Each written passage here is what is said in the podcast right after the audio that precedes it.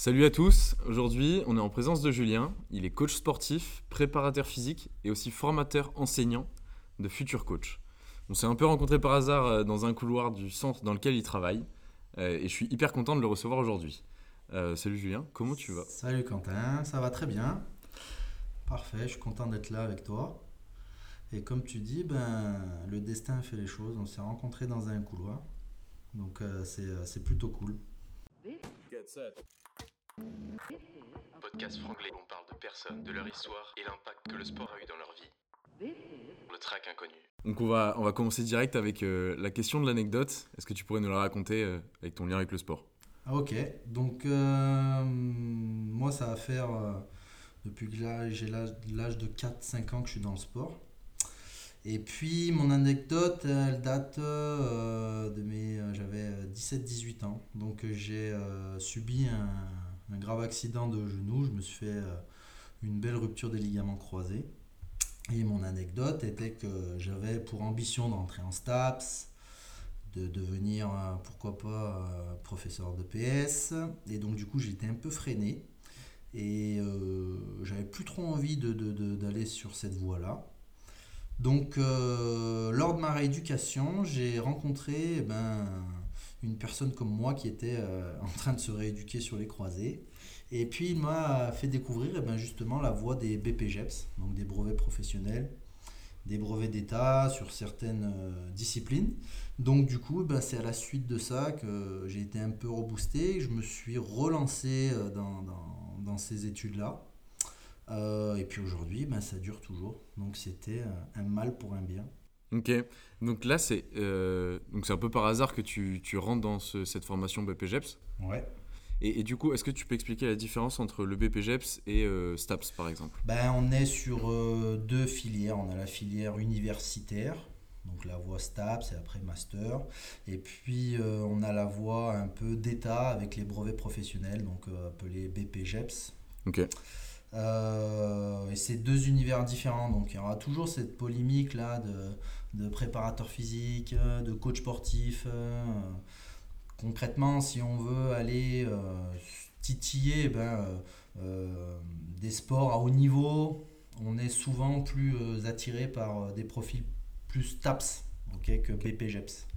Mais je pense qu'aujourd'hui, avec la, la, la qualité de certains instituts et puis euh, la qualité eh ben, de, de- des, des contenus, je pense qu'on a euh, beaucoup de, de personnes qui sont diplômées BPGEPS et plus, parce qu'on est sur euh, euh, certaines spécialités. Par exemple, on peut avoir un BPGEPS haltérophilie musculation et avoir un profil de type boxe ou sport co. D'accord. Donc euh, je pense que dans le- la, la voie du développement athlétique, aujourd'hui, ça peut se valoir.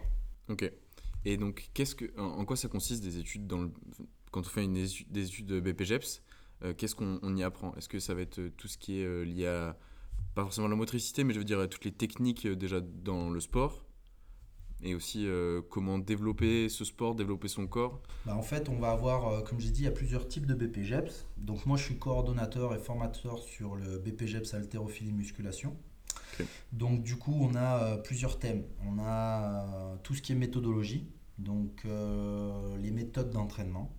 On va avoir l'apprentissage sur euh, l'anatomie, la physiologie, et puis aussi euh, les techniques de coaching. Donc en gros, comment devenir coach ou ce que ça peut nous ouvrir. Donc on en a un petit peu discuté tout à l'heure, et c'est devenir coach, pourquoi pas privé ou coach dans une salle de musculation, même si aujourd'hui ça devient un, peu, un peu plus dur avec les différents types de salles qui s'ouvrent. Mm.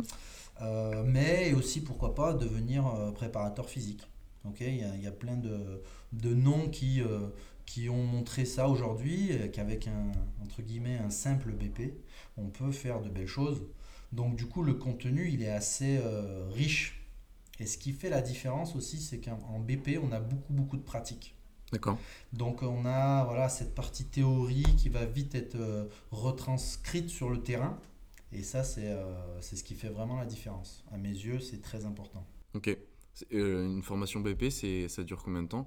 Eh ben, ça dure entre 9 et 12 mois. Il y a plusieurs, euh, il y a plusieurs profils. On a voilà, des, euh, des sessions qui sont ouvertes sous forme de stage en entreprise et on a aussi des, euh, des formations ouvertes sur de l'apprentissage. C'est-à-dire que pendant un an, le, le- le stagiaire ou l'apprenti ben, va suivre son cursus et il y aura une partie qui sera dédiée à l'entreprise. D'accord. Voilà, c'est pour ça que je dis qu'il y a beaucoup de terrain. Ok, donc c'est hyper euh, complet. Ouais. Est-ce qu'on peut revenir sur euh, la passation, entre guillemets, de bah, tu fais ton BP, Ouais. est-ce que tu commences à travailler? Ben, en fait, je me, je me, c'était dans la- sur l'année de mon bac, donc je me blesse. Euh, je me rééduque et je décide de repasser mon bac. Ok, Ok, C'était un bac économique et social. Et qui me sert à rien aujourd'hui, mais bon, ça fait partie du, jeu. Euh, donc je décide de repasser euh, ce bac-là pour euh, finaliser tout ce cursus-là scolaire. Et dans mes vœux, voilà, je, je mets qu'un vœu, c'est BPGEPS. Donc il n'y a eu aucun autre vœu, donc j'ai été un peu mis de côté, mais bon, c'était, c'est loin quand même, hein, ça, ça- fait de nombreuses années, mais c'était un peu bizarre par rapport eh ben, au- aux profs quoi, qui me suivaient, donc ils connaissaient pas ça, mais moi je voulais aller dans- ça. Donc à l'époque, j'ai passé le BPGEPS APT, c'est activité physique pour tous. Donc c'est un éducateur sportif, tu vois le sport co, les sports de raquettes, etc. Donc euh, c'est aussi assez large. J'avais fait ça sur Lyon à l'époque. Et euh, donc du coup voilà, j'ai eu mon bac et euh, j'ai directement enchaîné sur ça. Donc euh, j'ai été pendant deux ans embauché dans un centre de loisirs où je m'occupais euh, avec, un, avec un ami à moi, un très bon ami à moi, de la programmation un peu sportive du centre. Donc euh, c'était sur des enfants de 4 à 6 ans et on jusque- jusqu'à des ados. On a fait des camps sportifs pour les ados. Euh, donc ça, ça a duré deux ans. Et une fois que j'ai eu, que j'ai réussi ce diplôme-là, j'ai enchaîné, en fait, j'ai été embauché par l'AS Saint-Priest, qui est un club de football, euh, parce que j'étais encore sur Lyon.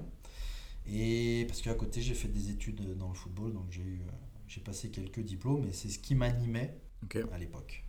Donc euh, j'ai enchaîné avec ces clubs-là, et j'ai, euh, ça a duré un an. Donc j'ai atteint ce que je voulais, rentrer dans ce club-là, mais j'ai- décidé de poursuivre les études et euh, j'ai migré ici sur Aix-en-Provence pour passer mon diplôme chez Prépasport. Ok, Voilà. juste euh, pendant ton. Quand tu travaillais au club de, de foot, Mhm. tu faisais quoi? Tu étais préparateur de joueurs là-bas? Non, j'étais euh, entraîneur de football. Ok. C'était plus euh, dédié à l'entraînement. Ok. Voilà. Sur l'école sportive, l'école, l'école de foot, et puis, et puis la partie ben, entraînement sur. j'avais une équipe à 11, euh, des U15 je crois à l'époque. Mm. Donc c'était plus la partie entraînement. D'accord. Voilà. Et donc, du coup, tu descends dans le sud pour faire la formation prépa sport. Voilà, la BPGEPS euh, Force à l'époque, euh, sur Prépa Sport. Ça dure un an. Mhm. Au bout d'un an, euh, je réussis le diplôme et euh, tout s'est vite enchaîné parce que j'étais du coup en stage dans une salle de musculation qui m'embauche. Mhm. Donc j'étais entre guillemets responsable du plateau musculation d'accord. Euh, à temps plein. Et euh, j'ai eu la chance de partir avec la sélection arménienne de handball sur quelques interventions en tant que préparateur physique. Donc tout ça s'est enchaîné. Ouais. Et un an plus tard, eh ben, j'ai l'Institut Prépasport qui m'a contacté pour euh, essayer de me lancer et m'a proposé des heures en tant que formateur. Donc euh, voilà, au fur et à mesure des années, j'avais mon temps plein dans la salle de musculation, plus des heures euh, chez Prépasport en tant que formateur. Et au fur et à mesure des années, bah, ça s'est inversé. C'est-à-dire qu'aujourd'hui, je travaille plus en salle et je suis euh, quasiment à temps plein chez Prépasport. J'ai- j'- J'interviens sur six classes différentes. d'accord. Donc, euh, comme je l'ai dit, les BP haltérophilie musculation, les BP GEPS euh, sport co. Donc là, c'est une classe où on réunit tout ce qui est handball, euh, rugby, euh, volley, basket. Ok. Et les BP APT, donc le premier diplôme que j'ai passé, Ouais. activité physique pour tous. Il y a les BP euh, AF, donc Courco. Donc c'est tout ce qui est un peu partie fitness D'accord. et les BPGEPS mention football. Donc euh, voilà, ça fait euh, pas mal de classes. Et, et mon intervention, elle est entre guillemets euh, toujours centralisée sur ça, c'est sur cette partie athlétique. C'est-à-dire comment voir la partie athlétique en sport co, sortir le prof de fitness de son euh, plateau, euh, de sa salle de, de cours collectif et voir qu'il peut faire du coaching. D'accord. Euh, voilà, aborder les différentes qualités physiques, etc., etc. Donc l'objectif à chaque fois du coup du préparateur physique ou coach sportif, Mhm. c'est de développer au mieux l'athlète. Voilà, ou le soit sportif, ou le, le client, ça dépend ce qu'on a à charge. Quoi. Ouais, bien Voilà, sûr. c'est, euh, prendre un objectif, que ce soit un objectif de, de santé bien-être ou de développement d'une qualité physique pour euh, une discipline donnée. Mhm. ok? Euh, réathlétisation, perte de poids. Voilà, ils ont euh, aujourd'hui cette, cette, ce panel-là d'intervention. Ok. Voilà. Et donc toi en tant que éducateur, formateur de, de coach, comment tu vois l'évolution de, des, des- des futurs coachs C'est une question un peu, euh, un peu, euh, un peu dure, ça. Ouais.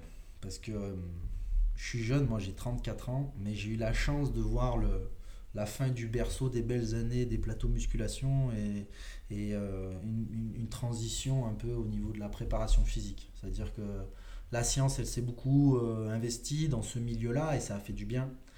Aujourd'hui, j'ai l'impression qu'on a eu un gros effet de mode. Et euh, on, on- on a beaucoup de plus en plus de profils qui arrivent sans euh, peu de pratique. Donc c'est pas euh, grave, ok? Mhm. Mais avant on avait plus des profils de passionnés. Et comme je le dis toujours, en fait, cette passion-là, elle n'a pas le- le- la même signification de base. C'est-à-dire la, la passion, c'est souffrir Mhm. de base. C'est-à-dire que moi, j'ai toujours voulu faire du sport. C'est-à-dire qu'en troisième, quand j'aime bien dire ça, mais la conseillère de désorientation m'a convoqué, Ouais. et ben j'ai euh, j'ai dit voilà, moi je, il fallait vite répondre. J'ai dit bah moi je veux faire du sport. voilà. Je veux faire du sport. Ma passion c'est le sport. bah, je veux faire du sport, mon métier. Donc c'est parti de là. Aujourd'hui, je pense que ça c'est un, un peu en déclin. Donc euh, c'est ce que je trouve dommage.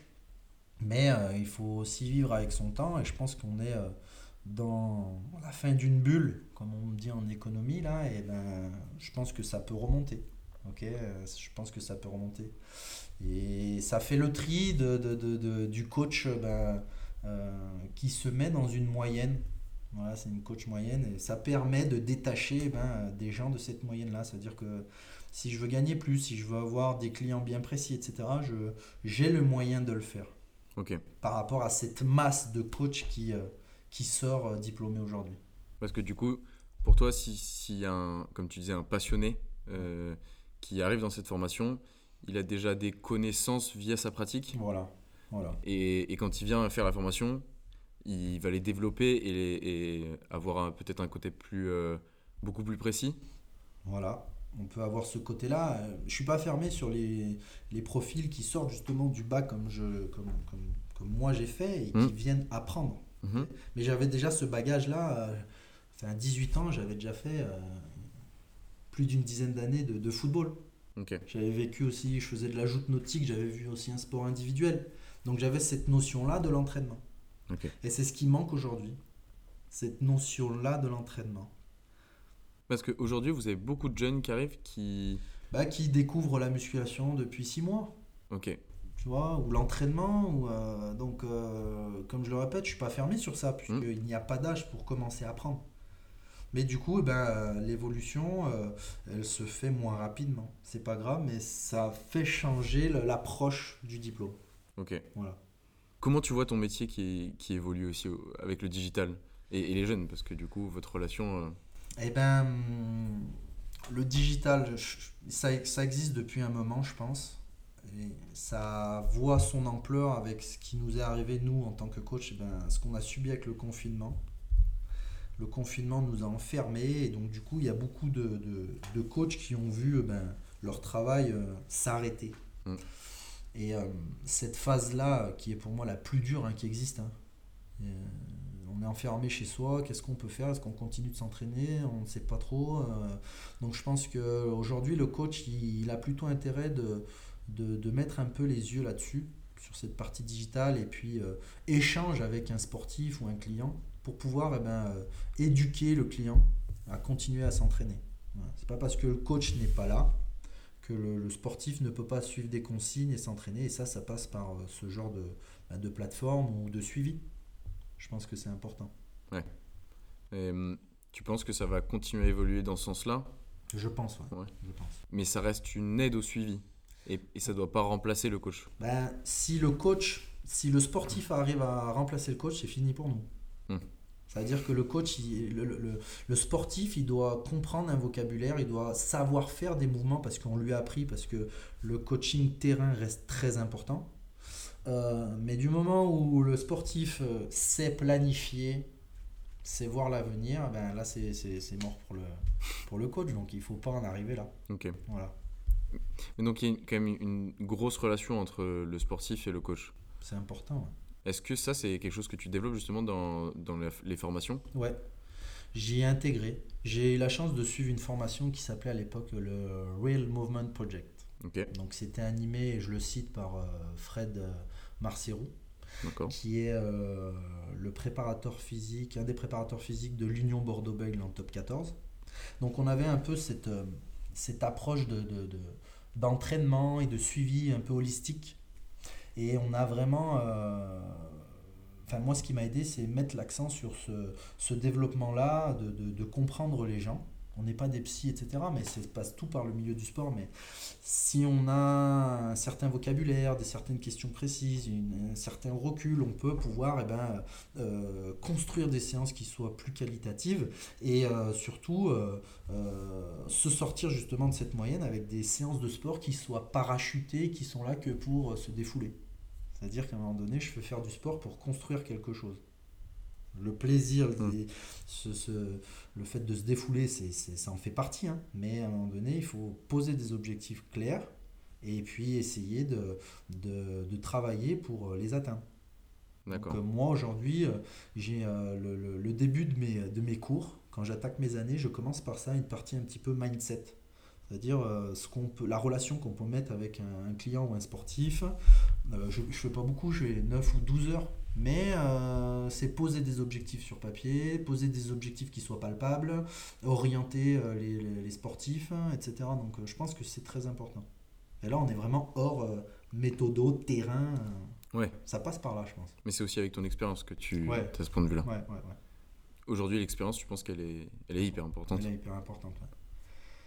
Elle est hyper importante. Ça va faire, je crois, 11 années, 11 années que je suis dans le milieu du coaching. Mm. Donc, je ne suis pas le même Julien. J'ai des valeurs qui n'ont pas changé. Mm. C'est pour ça que j'en suis fier. Mais bien évidemment, dans l'approche, eh ben, on, on grandit toujours. Ok. Euh, J'aimerais bien qu'on parle un peu du, de la partie business de tous ces coachs parce que euh, justement, on en parlait tout à l'heure tu sais, avec la partie digitale. Plus- maintenant, de plus en plus, il y a, il y a plein de coachs. Euh, déjà, comment un client va choisir son coach et aussi, tu vois, comment un coach arrive à se démarquer aujourd'hui avec euh, ben, le digital. Est-ce que c'est en choisissant une bonne salle de sport euh, en travaillant ou alors euh, co- comment, comment tu- Ça va dépendre de l'univers de chacun. Si on est sur un coach qui est plutôt type euh, auto-entreprise ou est-ce qu'il est dans une, une salle pour laquelle il travaille ou il est en auto-entreprise. Donc ça dépend euh, eh ben, sa visibilité. Mm. Ça dépend aussi, je pense, du bouche à oreille. Ouais. Mm, Mais bien évidemment, avec ce qu'on voit sur les réseaux, de comment il va se vendre. Et je pense que ce qui fait la différence, ça va être sa propre signature ce qu'il dégage et ce qu'il veut mettre en place. Au début, c'est dur quand on est jeune coach Mm. ou dans, dans- dans le milieu, mais euh, on peut euh, euh, très vite voir où on veut aller et euh, ne pas sortir de cette ligne de conduite-là. Voilà. C'est-à-dire que, pour faire ça, moi, depuis toujours, hein, voilà, on dit, ben, Julien, ouais, il, est, il est hard, il est dur en, en entraînement, donc euh, voilà, cette signature-là, entre guillemets, elle est imposée. Ça ne veut pas dire que j'ai pas un grand cœur, tu vois. Ouais, ouais. Mais euh, je, je m'investis à fond dans ce que je fais. C'est-à-dire que, bah ouais, peut-être parfois je peux être dur, cru, mais euh, c'est pour le bien-être. Et euh, je, je, je sais aussi faire la part des choses. Donc je pense vraiment que c'est de la signature. C'est- C'est c'est la signature de la personne. Ok. Donc aussi, pour moi, ça veut dire que euh, un coach va pas forcément à tous les athlètes, tous les clients. ben, tu peux choisir euh, ton profil. Voilà, comme j'ai dit, euh, moi je suis spécialiste, je, je veux, je préfère aller voir plus tout ce qui est sport co. Où, euh, on a beaucoup aussi de profils qui s'orientent sur la course à pied. Donc on peut avoir une discipline ciblée, tu vois. Mhm. Moi, je ne reste pas fermé. J'ai eu la chance de, m- de- de- d'entraîner des, enfin, de m'occuper de culturistes. Euh, je je m'occupe d'un pilote de motocross supercross. Euh, J'ai eu des footballeurs, ben, des handballeurs. Euh, je, suis assez large. Tu peux nous expliquer un peu justement ton travail avec euh, bah, le pilote de motocross justement Ouais, ouais. Quel, quel est le suivi? Comment, comment, tu- comment ça se passe? Alors, j'ai démarré ce suivi, je crois que c'était en 2015. Donc, euh, j'ai passé à l'époque le DU euh, Gilles Cometti, c'est un diplôme universitaire en préparation physique. Donc, il me fallait un, un- faire un mémoire, une sorte de mémoire, donc euh, sur un sportif de haut niveau. Donc, ça a commencé avec, avec Yannis Hirsuti.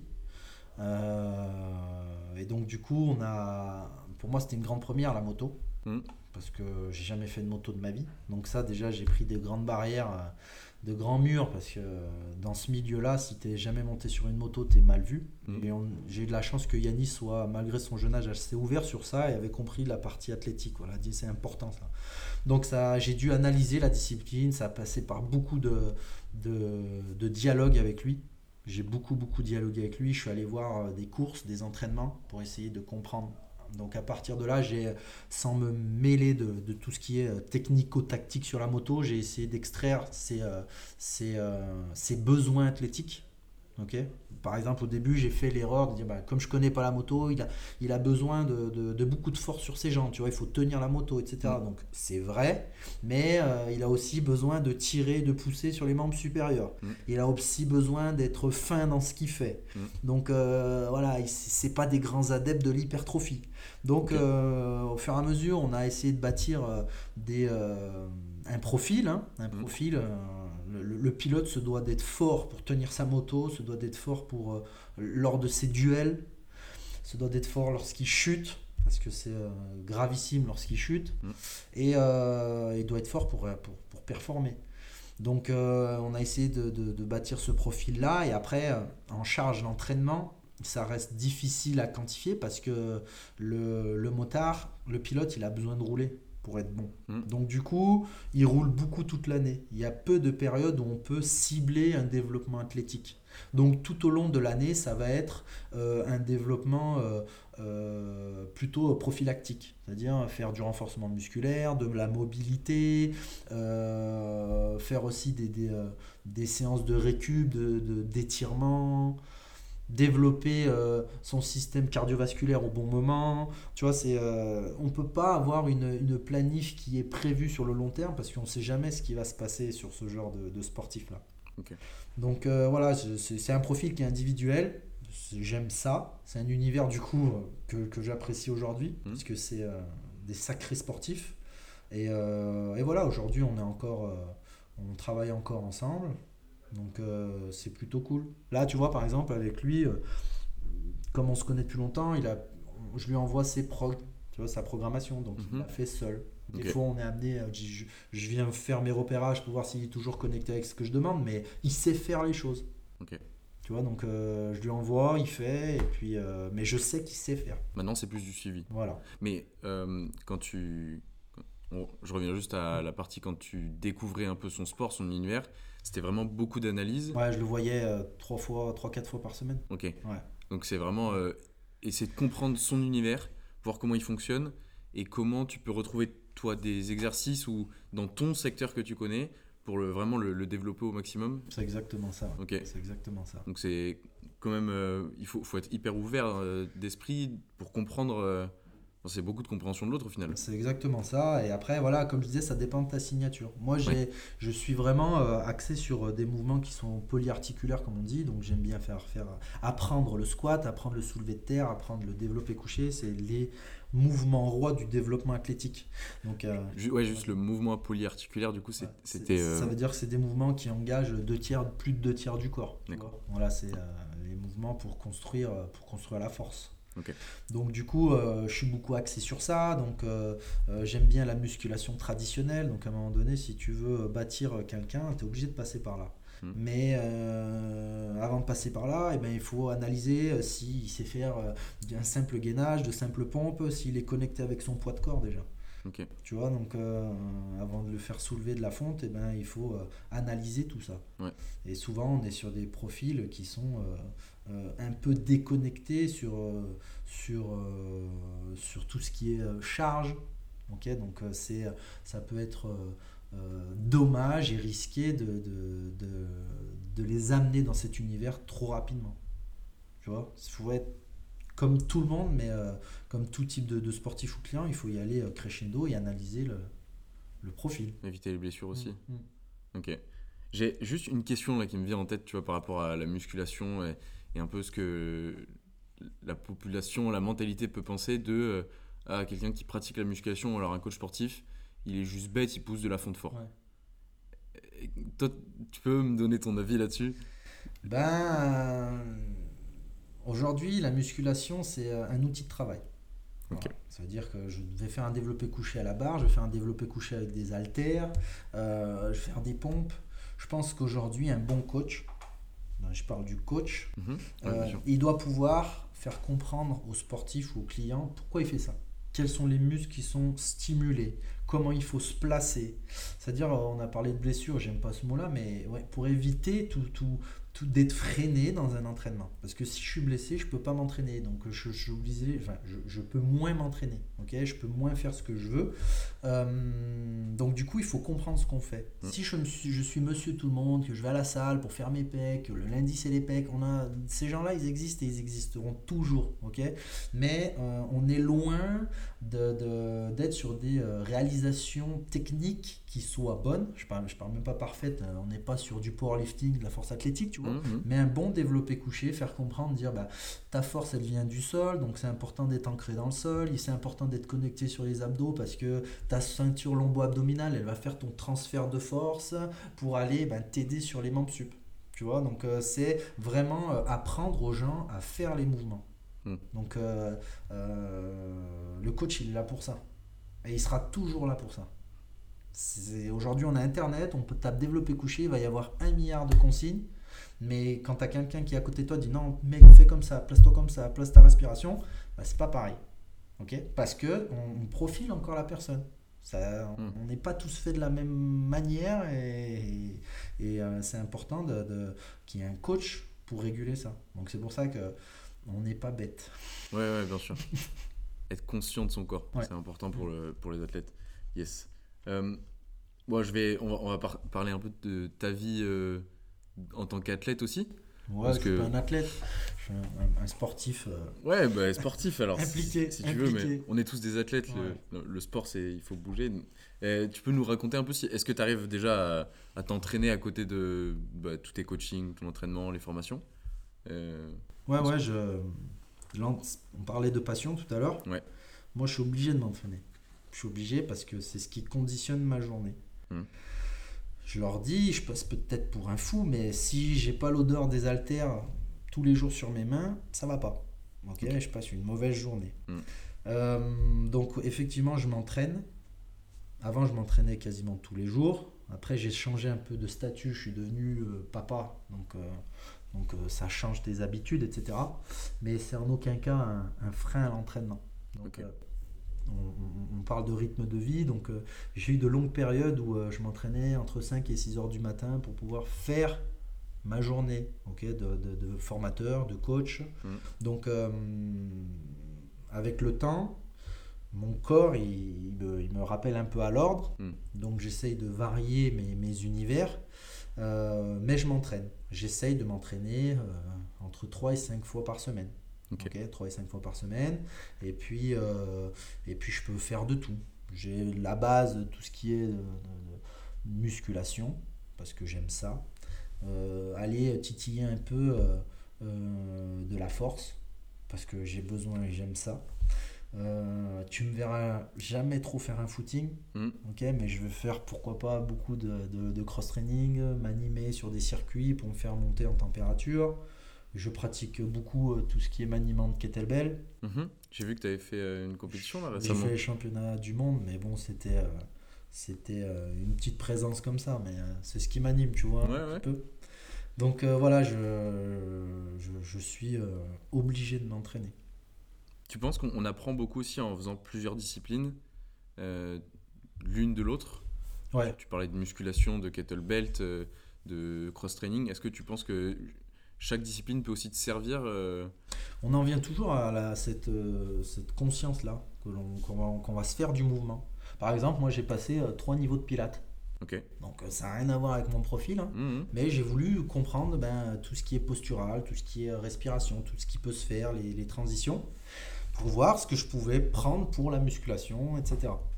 Donc euh, il y a toujours quelque chose à prendre. Vraiment, il y a toujours quelque chose à prendre. euh, euh, voilà, quel que soit le, le- le diplôme ou l'univers. C'est une belle transition du coup vers euh, euh, un peu ton point de vue pour les jeunes. Ouais. Aujourd'hui, un jeune qui sort du bac, il est un peu perdu. Ouais. Il se dit coach sportif, pourquoi pas? Euh, bah, Où est-ce qu'il pourrait aller chercher les infos? Qu'est-ce qui, Comment il pourrait essayer de, de, de choisir sa voie? Ben, normalement, euh, lorsqu'on est euh, au lycée, eh ben, on est orienté, c'est-à-dire qu'on a la possibilité d'avoir des personnes qui vont répondre à ces questions. Mm. Mais je pense qu'aujourd'hui, si tu euh, tapes sur Internet, eh ben, le, le fait d'éducateur sportif, diplôme d'éducateur sportif, donc on va avoir, euh, en fonction de, de ta région, eh ben, c'est ces BPGEPS qui vont ressortir avec les instituts qui sont propres à ta région. bien sûr et après, ou la filière, une nouvelle fois, euh, universitaire. Donc, euh, si on veut être dans le milieu du sport, euh, ça sera les deux euh, orientations qui seront faites pour le jeune. Voilà. Après, il faut qu'il essaye de répondre à une question aussi, ce jeune-là, à se dire ben, pourquoi il veut faire ça? Ok, pourquoi? Euh, on, on peut euh, avoir une mauvaise orientation. Je peux très bien commencer par le sport parce que c'est ce qui est à la mode, etc. Et faire une mauvaise route, c'est pas très grave, on Mm. change. ok? Comme euh, quelqu'un qui fait un CAP cuisine et qui se retrouve dans le sport, je, je sais pas, mais euh, il, faut, il faut bien comprendre que, tu l'as dit, lorsque je me lance pour 9 mois ou 12 mois de formation, c'est pas une partie de plaisir. Tu vois, tu as des dossiers à rendre, Mm. tu as beaucoup de choses à apprendre, tu as des, euh, des oraux, tu as des certifications, et c'est pas rien, c'est une grosse charge de travail. Il faut de l'implication. Ouais. Exactement. Ouais. Exactement. Bah, tu fais une belle transition avec euh, le pourquoi. Il y a un livre que j'aime beaucoup, ça s'appelle euh, The Why de Simon Sinek. Ouais. C'est euh, plus ax- axé sur le business, mais ça, ça montre euh, euh, l'importance du pourquoi quand on crée une entreprise. Mhm.